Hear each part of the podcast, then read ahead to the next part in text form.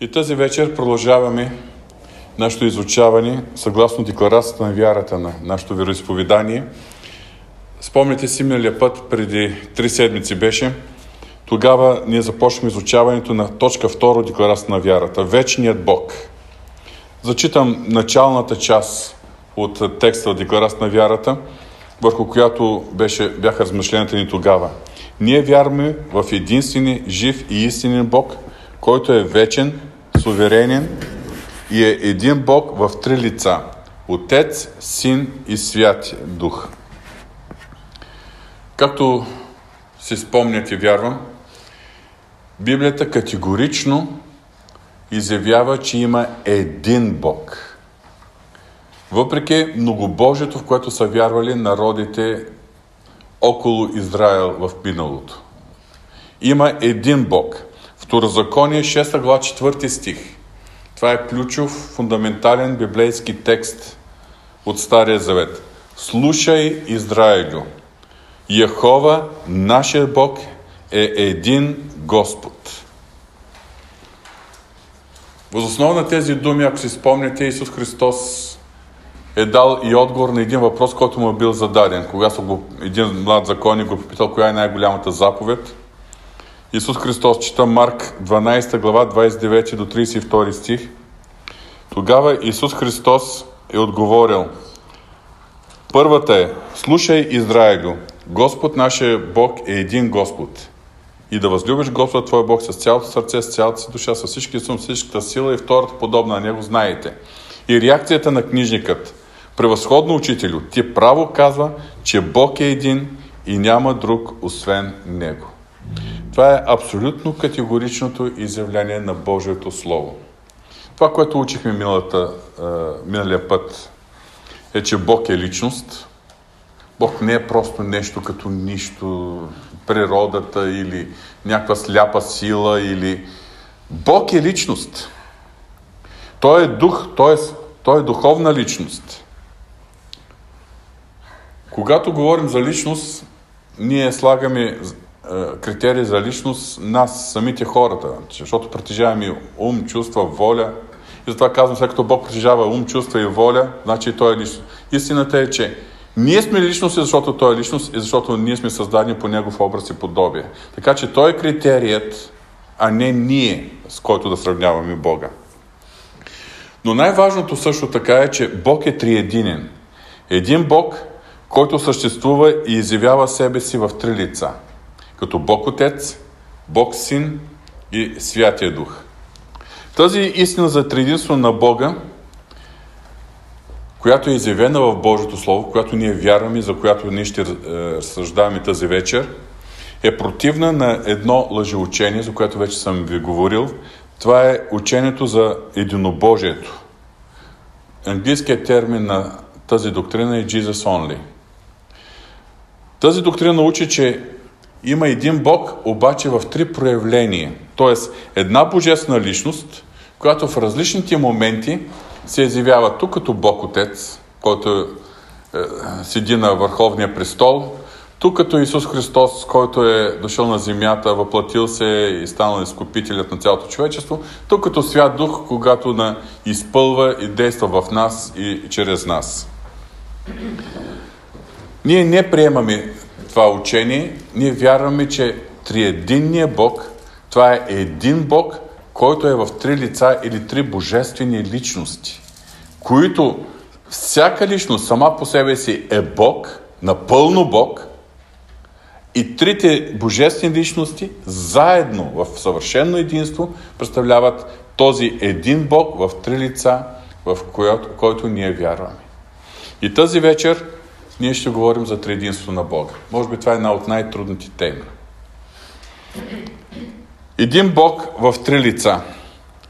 В Матея 3 глава 16-17 стих е описана историята, когато Исус Христос е бил кръстен в река Йордан.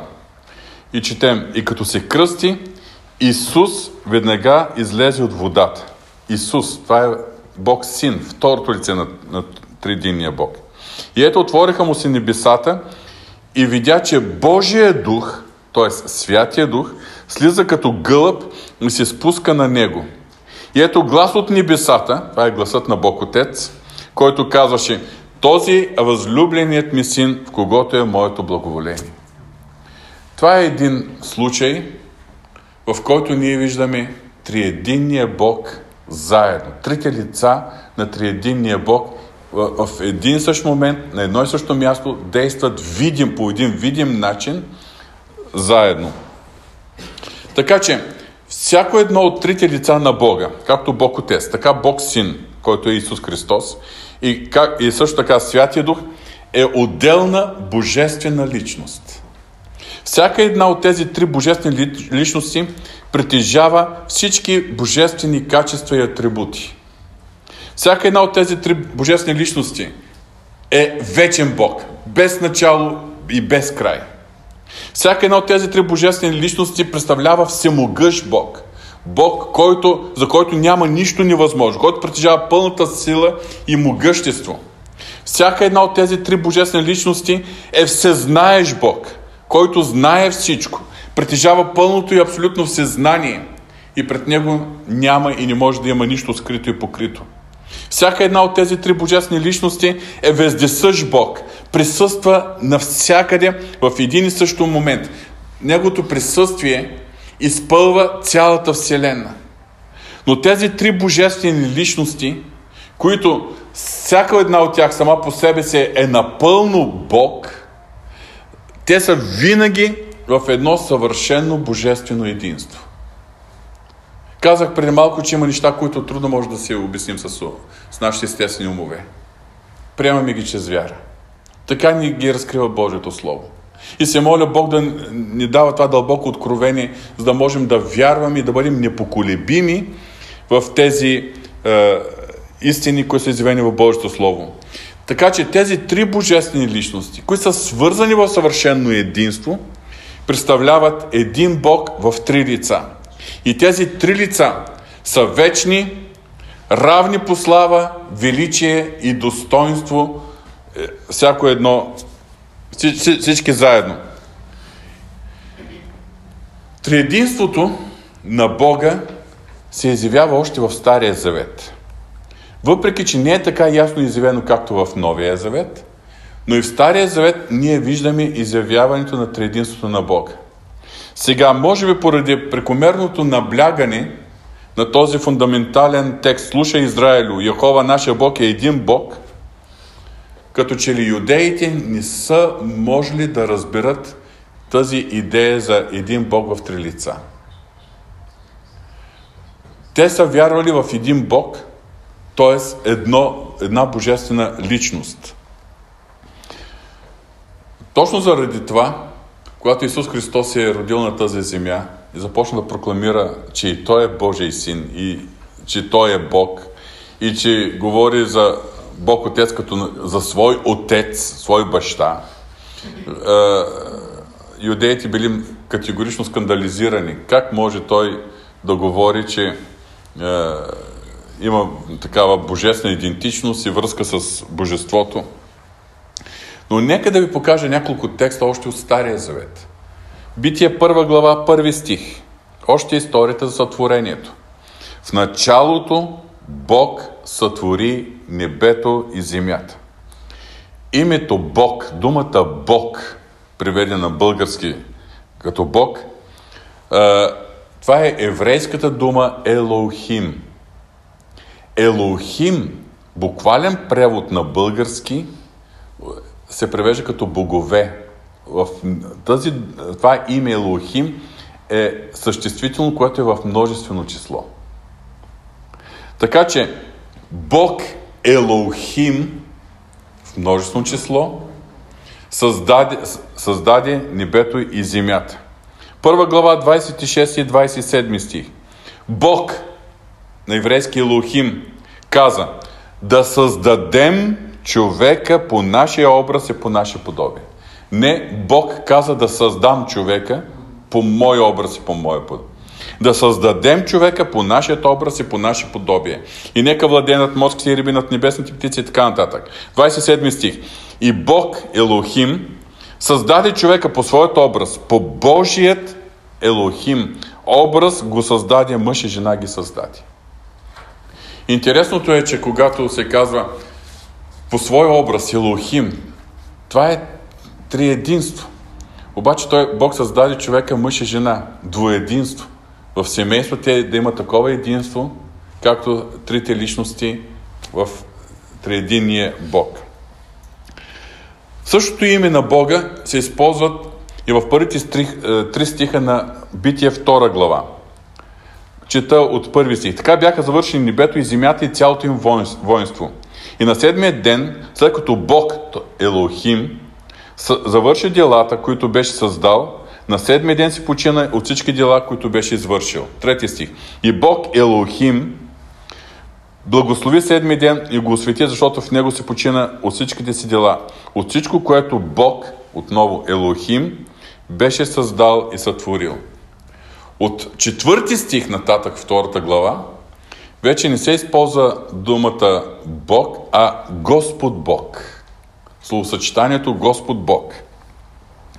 Четвърти стих. Това е произходът на небето и на земята при сътворението им във времето, когато Господ Бог създаде земя и небе. Името Господ е еврейското Яхова. Това е собственото име на Бога, с което той се е явил на Моисей. Това е свято име, за което се казва да не се споменава името на Бога на празно. Затова, когато юдеите изписвали името Яхова само с съгласните букви, защото такъв е бил начинът на изписване на еврейски език по това време, за да не произнасят това свято име, те са използвали синонима Адонай. Но в случая Господ е Яхова, а името Бог до него отново е Елохим. След това е в 3 глава, 22 и 23 стих. И Господ Бог, това е Йехова Елохим, каза: ето човека стана като един от нас. Ето отново множествеността. Да познава доброто и злото. 23 стих. Затова Господ Бог го изпъди от Едемската градина да обработа земята, от която беше взет. Има множество старозаветни текстове, но интересен е текста в Исаия 48 глава от 12 до 16 стих. Ще го прочета със съкращение.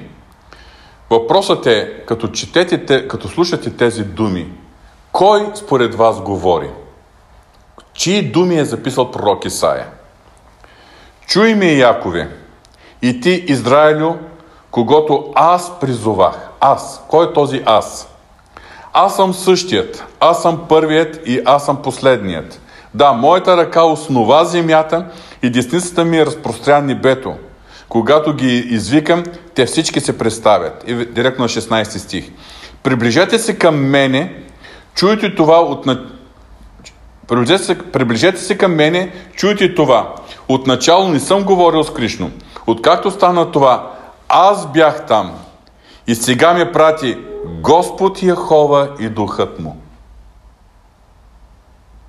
Аз изпрати ме Господ Яхова и Духът му.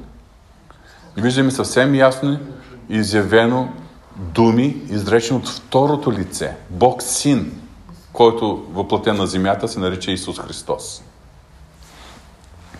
По-късно пророк Исаия изрича пророчески думи, които сам Исус Христос ги е прочел. Знаете историята в синагогата. И е казал: тези думи, днес се изпълниха тези думи пред вашите очи.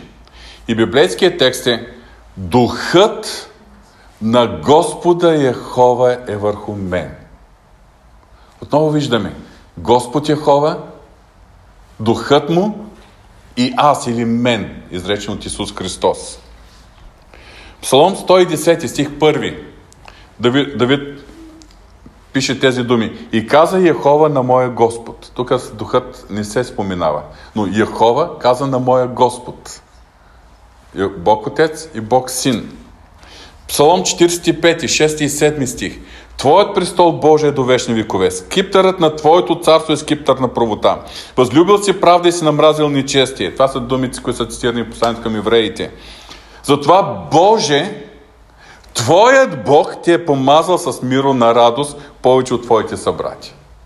Боже, Твоя Бог ти е помазал, а мирото пък е преобраз на Святия Дух в Стария Завет. Миро на радост повече от твоите братя. Въпреки тези и вероятно има още много други библейски текстове в Стария Завет, като че ли покривалото, духовно покривало било пред очите на юдеите, те не са можели да разберат точно тази същност на Бога, че това е един Бог в три лица. Заради това те са се оказали като така по-голямата част, особено религиозните водачи, срещу Исус Христос, когато е бил на земята. И юдеизма се счита като единствена монотеистична религия, обаче монотеистична, защото вярва в една божествена личност, а не в един Бог, който е в три лица. Триединство на Бога е изявено и в Новия Завет. И вече на доста места. Евреите 1 глава. Бог, от 1 стих. Бог, който по много пъти и по много различни начини е говорил в миналото на нашите предци чрез пророците, в тези последни дни Той ни говори чрез Сина Си. Тук виждаме Бог Отец и Сина. Него е поставил за наследник на всичко, чрез Него е създал света. Той е сияние на Неговата слава и съвършен образ на Неговото лице, и който държи всичко чрез Своето могъщо слово. Той, след като извърши чрез себе си очистване на греховете, седна отдясно на величието в висините.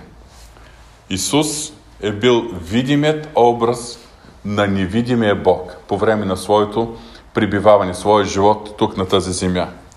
Йоан 1 глава 18 стих. Никой никога не е видял Бога. Единородният син, който е в лоното на Отца, Той го изяви.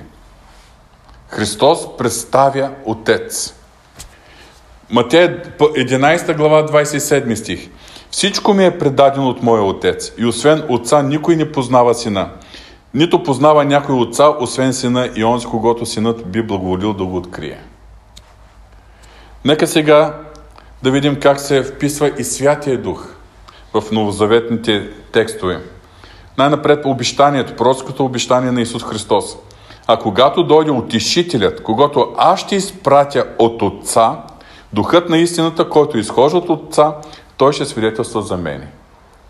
Тук виждаме Святия Дух, другият Утешител, който ще бъде изпратен, или както в друг текст казва, измолен от Христос, и изпратен от Отец. Трите лица на Светата Троица ги виждаме заедно. Само ще изборявам. Преводното кръщение на Исус Христос на река Йордан. Марка 1 глава 9 до 11 стих. Също така, при водното кръщение на повярвайте съгласно великото поръчение на Исус Христос. Кръщавайте ги в името на Отца и Сина и Святия Дух. В Йоанна 14 глава 16 и 17 стих четем, че Христос се моли на Бог Отец да изпрати Святия Дух или другият Утешител. А в Откровение 4 и 5 глава ние виждаме Бог Отец като седящия на престола, Исус Христос като агнето пред престола, а Святия Дух изявен като седемте огнени светила. Има и други текстове в Новия Завет. Например, Ефесяните 2 глава 18 стих. Защото чрез Него, Исус Христос, и едните, и другите имаме своя достъп при Отца в един дух. Чрез Христос и юдеите, и езичниците имаме своя достъп при Бог Отец, чрез Святия Дух. В Ефесяните 4 глава 4 до 6 стих с малки съкращения. Има едно тяло и един дух. И бяхте призвани в една надежда на званието ми. После един Господ, една вяра, едно кръщение, един Бог и Отец на всички, който е на всички, чрез всички и във всички. Отново виждаме един Дух, един Господ, един Бог и Отец. И така, ако трябва да се опитам да обобщя, трудно е за проумяване, обаче Божието Слово ни изявява, че има един Бог в три лица – Отец, Син и Святи Дух. Всеки един от тези три лица, всяко едно от тези три лица, сам по себе си също е Бог. И трите лица са равни по ранг и заслужават нашата почет и нашето поклонение. И тези три лица са в едно, живеят, съществуват, от вечността във вечността и работят, действат в съвършено единство и съставляват един Бог. Ние не вярваме в три Бога. Искам това да подчертая. Ние не вярваме в три Бога. Нито вярата ни в Бога отрича и в противоречие с триединството на Бога. Това ни е разбиране, защото това е наистина, няма как да си го обясним по естествен начин. Слушал съм проповедници да дават различни примери, както водата има три агрегатни състояния, първообразно, течно и твърдо, както слънцето има светлина, топлина и форма и така нататък. И други такива илюстрации. Човек е дух, душа и тяло, но която илюстрация да вземем, не може да ни даде пълната представа за триединството на Бога. Затова аз не се опитвам да използвам такива илюстрации. Просто това е нещо, което ние приемаме чрез вяра. Но неразбирането и неприемането на тази истина е причина за възникването на множество ереси. Например, дори в България аз съм чувал вярващи, които считат, че има субординация. Бог е най-виш, втори по ранг е Исус Христос, Святия Дух е най-ниш. Съответно, с тези си уши съм слушал един, който твърдеше на времето, Святия Дух ми говореше. Дойде момент, когато Исус Христос почна да ми говори. Сега вече Бог Отец ми говори. С други думи, разбирате за какво става въпрос. Това са просто заблуди, на които ние не трябва да даваме място. И сега бих желал накратко да разгледаме всяко едно от тези три лица на Бога. Подчертавам накратко, защото дебели учебници по богословие са изписани за всяко едно от тези три лица на Бога. И ние не можем в рамките на минути да обхванем цялото библейско откровение за Бог Отец, за Бог Син и за Святия Дух. Но да се насочим пак към декларацията на вярата. Същата точка, с която започнахме, има подточка А. Бог Отец. Ние вярваме в Бог Отец, първото лице на триединния Бог, който съществува вечно и е създател на небето и земята, който е дал закона, на когото всичко е подчинено, за да бъде Той все и във все. Бог Отец е Бог от вечността. Той е Творецът на всичко видимо и невидимо. Той като Творец е постановил природните закони, за да има хармония в природата. Поради това ние не виждаме сега да хвърчат във въздуха камъни, защото има закон на гравитацията. Просто всички закони са поставени така, че целият всемир, галактики, планети, космическите системи, всичко да се движи в хармония. И тая хармония да бъде също така в природата на тази малка планета, наречена Земя. И тази хармония да съществува в природата. Но заедно с тези физични закони, чиято цел е да има хармония, Бог е постановил и морални закони. Закона, заповедите, наредбите и постановленията в Свещеното писание. Това са моралните граници на нашето поведение, защото ние сме хора с свободна воля. С право да взимаме решения. С съвест, която да ни управлява в своите решения. Но имаме и изявено откровение на Неговата воля и на законите, които Той е постановил. Защото това са моралните граници на нашето поведение. И целта на този закон не е Господ да ограбва нашата свобода, да ограбва нашата радост. Целта е да има хармония. Да бъдем предпазени ние хората. Да може обществото, човешкото общество да живее в хармония. Само за себе си, но също така ние хората да бъдем в хармония и в мир с Бога.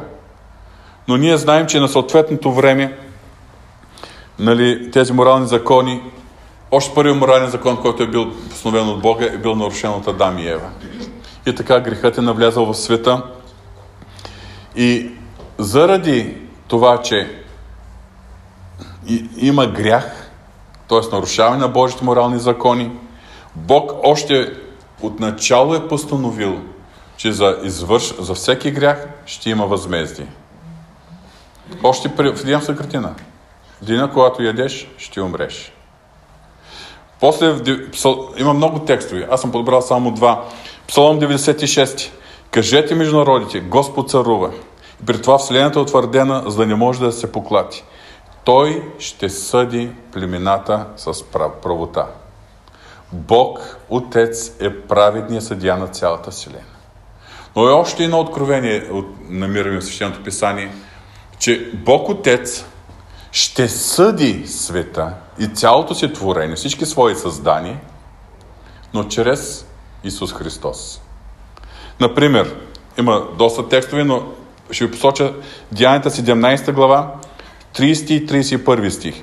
А Бог, без да държи сметка за времената на невежеството, сега заповядва на всички човеци навсякъде да се покаят, защото е назначил ден, когато ще съди света справедливо чрез човека, когото е определил, за което е дал уверение на всички, като го възкресил от мъртвите. Този човек, когато той е възкресил от мъртвите. Повярвайте ми, това не е Лазар. Или не е синът на вдовицата от Наин, а е самият наш Господ Исус Христос. Чрез Него Бог Отец ще съди света. И сега ние знаем, че Бог е този, който е седнал на върховния престол и е върховният владетел на всичко и на всички в тази вселена. Обаче, поради грехопадението, ако си спомняте в предишните курсове, говорихме за Римляните 6.16, че комуто предаваме себе си като послушни слуги, ставаме негови слуги. Поради грехопадението, човечеството и тази планета, на която Бог е постановил Адам да бъде като един управител, в крайна сметка са преминали под властта на тъмнината. Използвам термин от Колосяни 1.13. Или под властта на Бога на този свят, съгласно 2 Коринтяни 4.4. Или под властта на княза на този свят, съгласно Йоанна 12.31.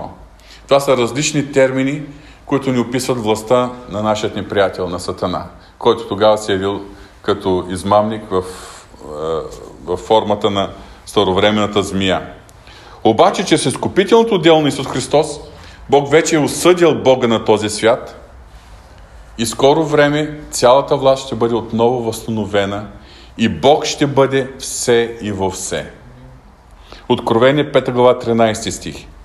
И всяко създание, което е на небето, на земята и под земята и по морето и всичко, което има в тях, чух да казват на този, който седи на престола, това е Бог Отец, и на Агнето да бъде благословение и почет, слава и господство до вечни векове. В 1 Коринтяни 15 глава 28 стих, когато апостол Павел говори за второто пришествие на Исус Христос, специално за възкресението на мъртвите и грабането на църквата, той пише, когато му бъде покорено всичко, тогава и сам сенът ще се покори на този, който му покорил всичко, за да бъде Бог всичко във всичко. Все и във все.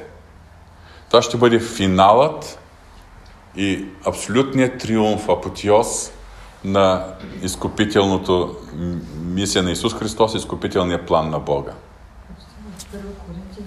1 Коринтяни 15 глава 28 стих.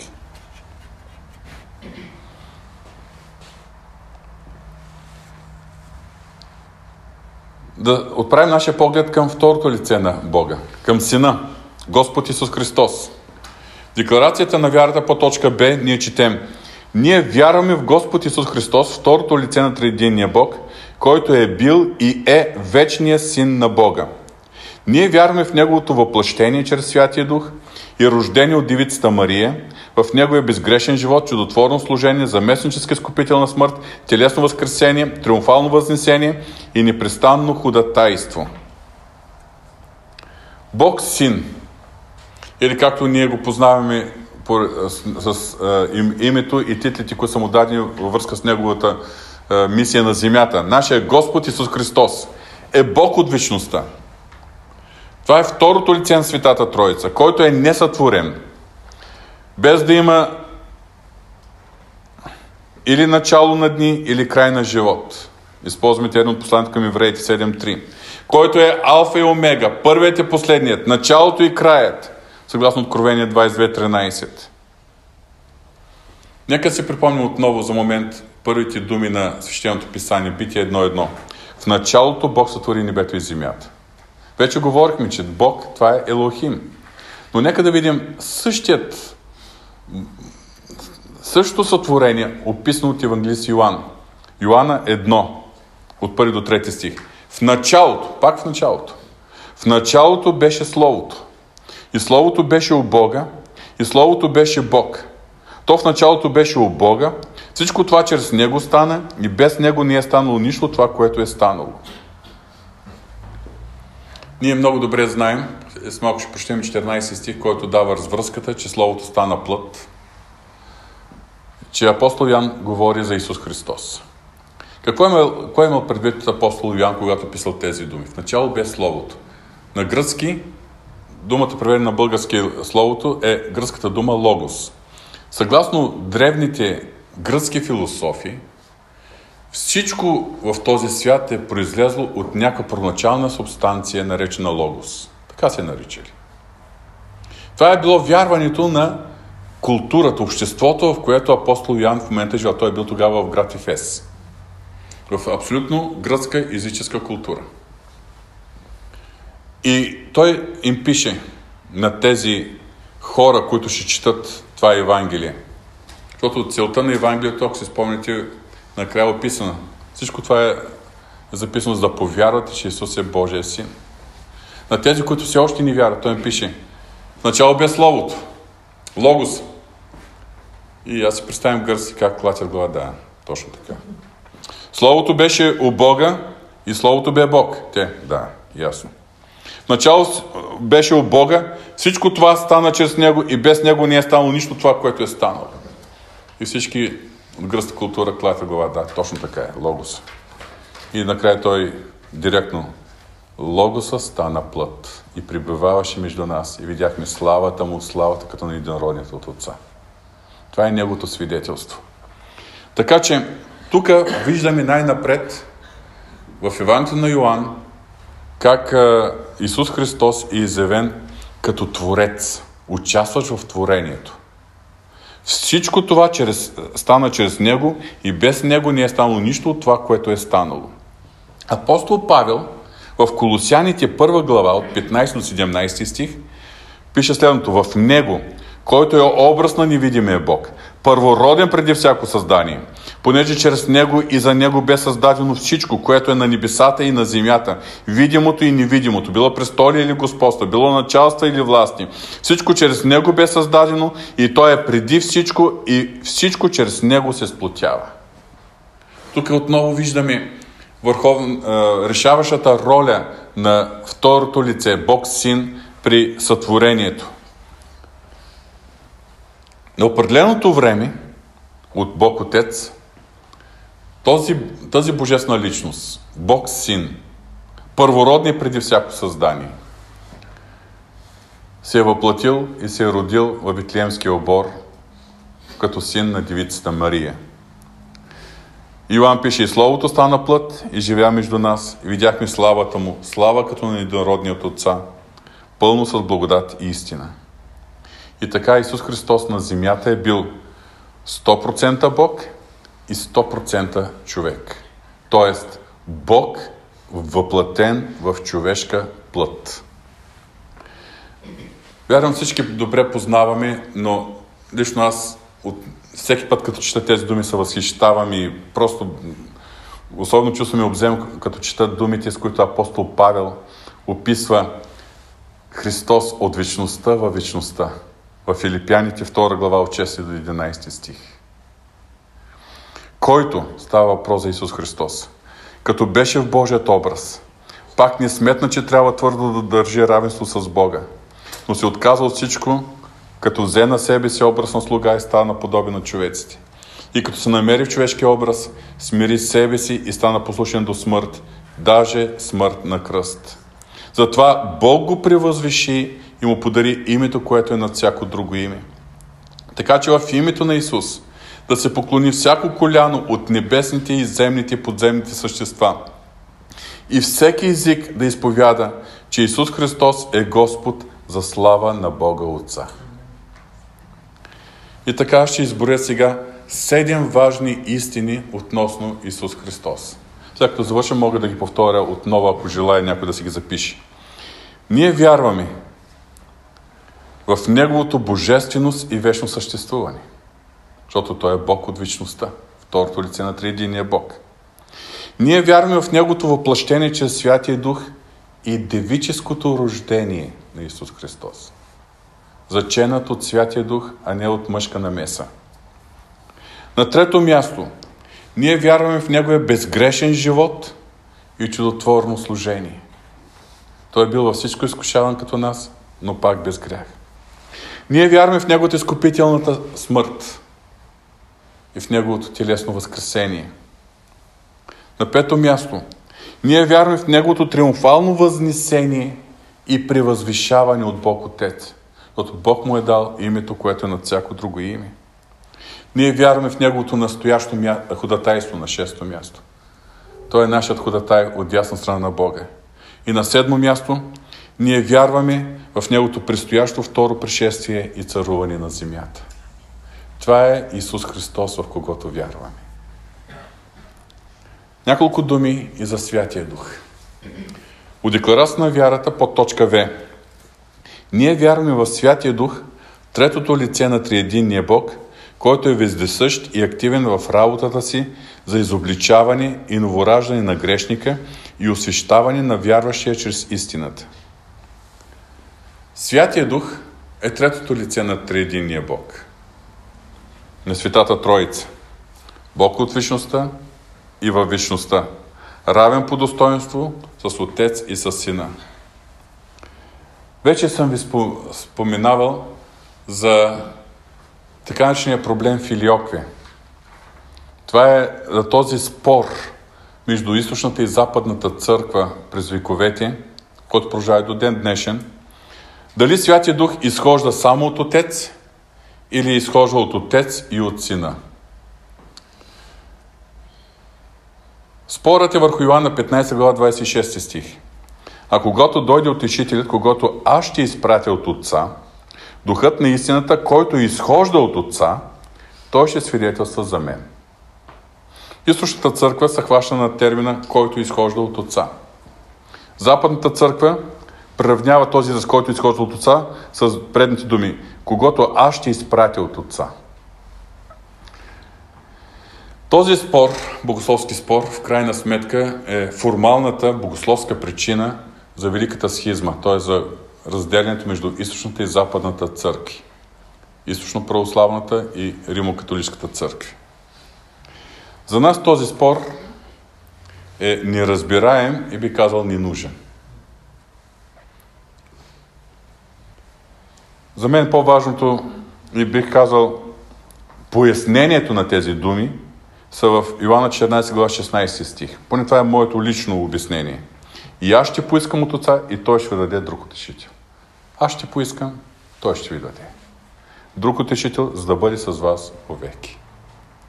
И така, няма да се спираме, както не можахме, нямаме време да спираме за Исус Христос в Стария Завет, как е изявен.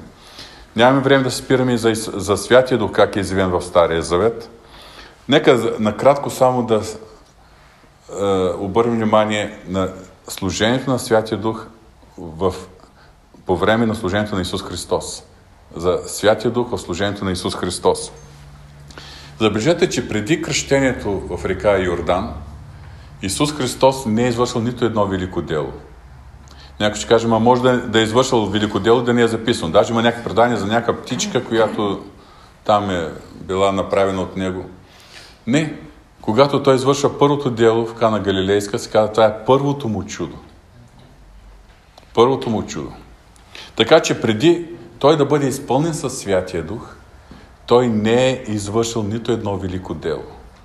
Което показва, че от тук нататък, когато започна неговото чудотворно служение, той е вършил чудесата. Да, той е Бог от вечността, но в същото време е и човек. Той ги върши на нивото на човешката природа, но под помазанието, изпълването със Святия Дух и познавайки волята на Отец. И така, след като е бил изпълнен със Святия Дух, в Лука 4 глава 1 стих, ние четем, че той е бил пълен със Святия Дух.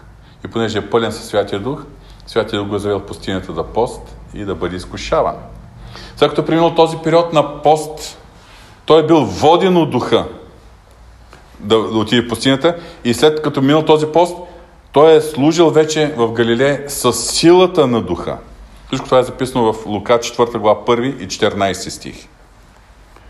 Също така, когато той влезе в синагогата, отново да си припомни тези думи на апостол, на пророк Исаия, но този път, както ни ги описва евангелист Лука, той е прочел от свитъка на пророк Исаия думите: "Духът на Господа е на мен, защото ми е помазал да благовестявам на кротките, на сиромасите. Пратил ми да проглася освобождение на пленниците и проглежда на слепите, да пусна на свобода огнетените, да проглася благоприятната Господна година." И тогава той е казал: "Днес се изпълни това писание пред вас." Духът на Господа. Всичко това, което е описано в това пророчество, е станало възможно благодарение на Духът на Господа, който е бил върху Исус Христос и който е изпълвал Исус Христос. Сега, няма да ми време за повече, но мисията на Святия Дух спрямо нас, съвременните хора. На първо място, Святия Дух е този, който изобличава всеки грешник за грях. Вие знаете думите на Исус в Йоана 16, 8 и 9. Когато дойде, той ще обвини света за грях, за правда и за съд, за грях, защото не вярват в мене. Истината е, че ако един човек не бъде докоснат от Святия Дух, не може да се покая истински. Не може да го караме да произнася молитвата на покаяние. Може на умствено ниво той да казва: "Да, отричам се и вярвам, приемам" и така нататък. Но Святия Дух, ако ни запали сърцето на човека, нещата ни са пълноценни. Святия Дух е този, който изобличава грешника за грях. Дори и повярвали, когато повярвали са греши. После Святия Дух извършва самото новорождение. В Йоанна 3 глава 5 и 6 стих, това е разговор между Исус Христос и Никодим. Съвсем ясно Христос каза: "Ако не се роди някой от вода и дух, не може да влезе в Божието царство." Роденото от плътта е плът, роденото от духа е дух. Новорождението е раждане чрез Божия дух. После Бог е изпратил Святия Дух да живее и да пребъдва във всеки един от нас от момента на нашето новорождение нататък, докато сме на тази земя. Святия Дух е наречен като печат за това, че сме Божии притежани и като залог за нашето наследство, съгласно Ефесяните 1 глава 13-14 стих. "Когато и вие, като чухте Словото на истината, когато като и повярвахте, бяхте запечатани с обещания Свят Дух, който е залог за нашето наследство." Святия Дух в нас. И тук искам веднага да направя една забележка. Святия Дух не е едно гълъбче, което каца и след това се отлита. Не е някой, който влиза и след това си излиза. Защото аз на времето бях така научен от средата, в която се развивах като млад човек и млад вярващ, че в даден момент, когато имам радост, изпълване, умиление, тръпки, съм изпълнен със Святия Дух. Но ако сутринта като се събудя, като ми се спи, когато ми е криво, Святия Дух го няма в мен. И аз страдам, защо Святия Дух си е отишъл. И даже питах един от моите духовни наставници, възрастен старей в църквата: "Защо така бе, брат?" Той каза: "Ми търси пробойна някъде, където има. Някъде нещо изтича." И аз търся в себе си някъде пробойна. И това ме вкара в още едно по-голямо чувство за вина. И установих, че просто не мога да се запуша никога пробойната. Страдах просто, че не може Святия Дух. Идва Святия Дух и си отива. Няма такова нещо. Няма. Святия Дух от момента на вложението живее в теб и в мен. Нашите чувства може да са някога възбудени, екзалтирани, прекрасно да преживяваме Божието присъствие. Следващия момент, след няколко часа, може да са на дъното чувствата. Святия Дух не се влияе от нашите чувства. Святия Дух е свързан с нашата духовна същност, с нашия дух, докато чувства са атрибут на душата. Ние ще се чувстваме Божието присъствие, кога го допуснем, вече да обземе и нашата душа, не само в нашия дух. Но Святия Дух не си отива. Той пребъдва в тебе, в мене, във всеки един от нас, от момента на нашето новорождение, докато сме живи на тази земя. После, Божието Слово ни го представя като духът на осиновлението. В Римляните 8 глава 15 и 16 стих, че с който викаме: Ава Оче, който свидетелства заедно с нашия дух, че сме Божии чада. Нещо повече, като потвърждение на истината, че Святия Дух е непрекъснато в нас. Апостол Павел пише в 1 Коринтяни 6 глава 19 и 20 стих. Не знаете ли, че вашето тяло е храм на Святия Дух, който е във вас, когото имате от Бога? И вие не сте свои си, затова прославете Бога и с телата си и душите си, които са Божии.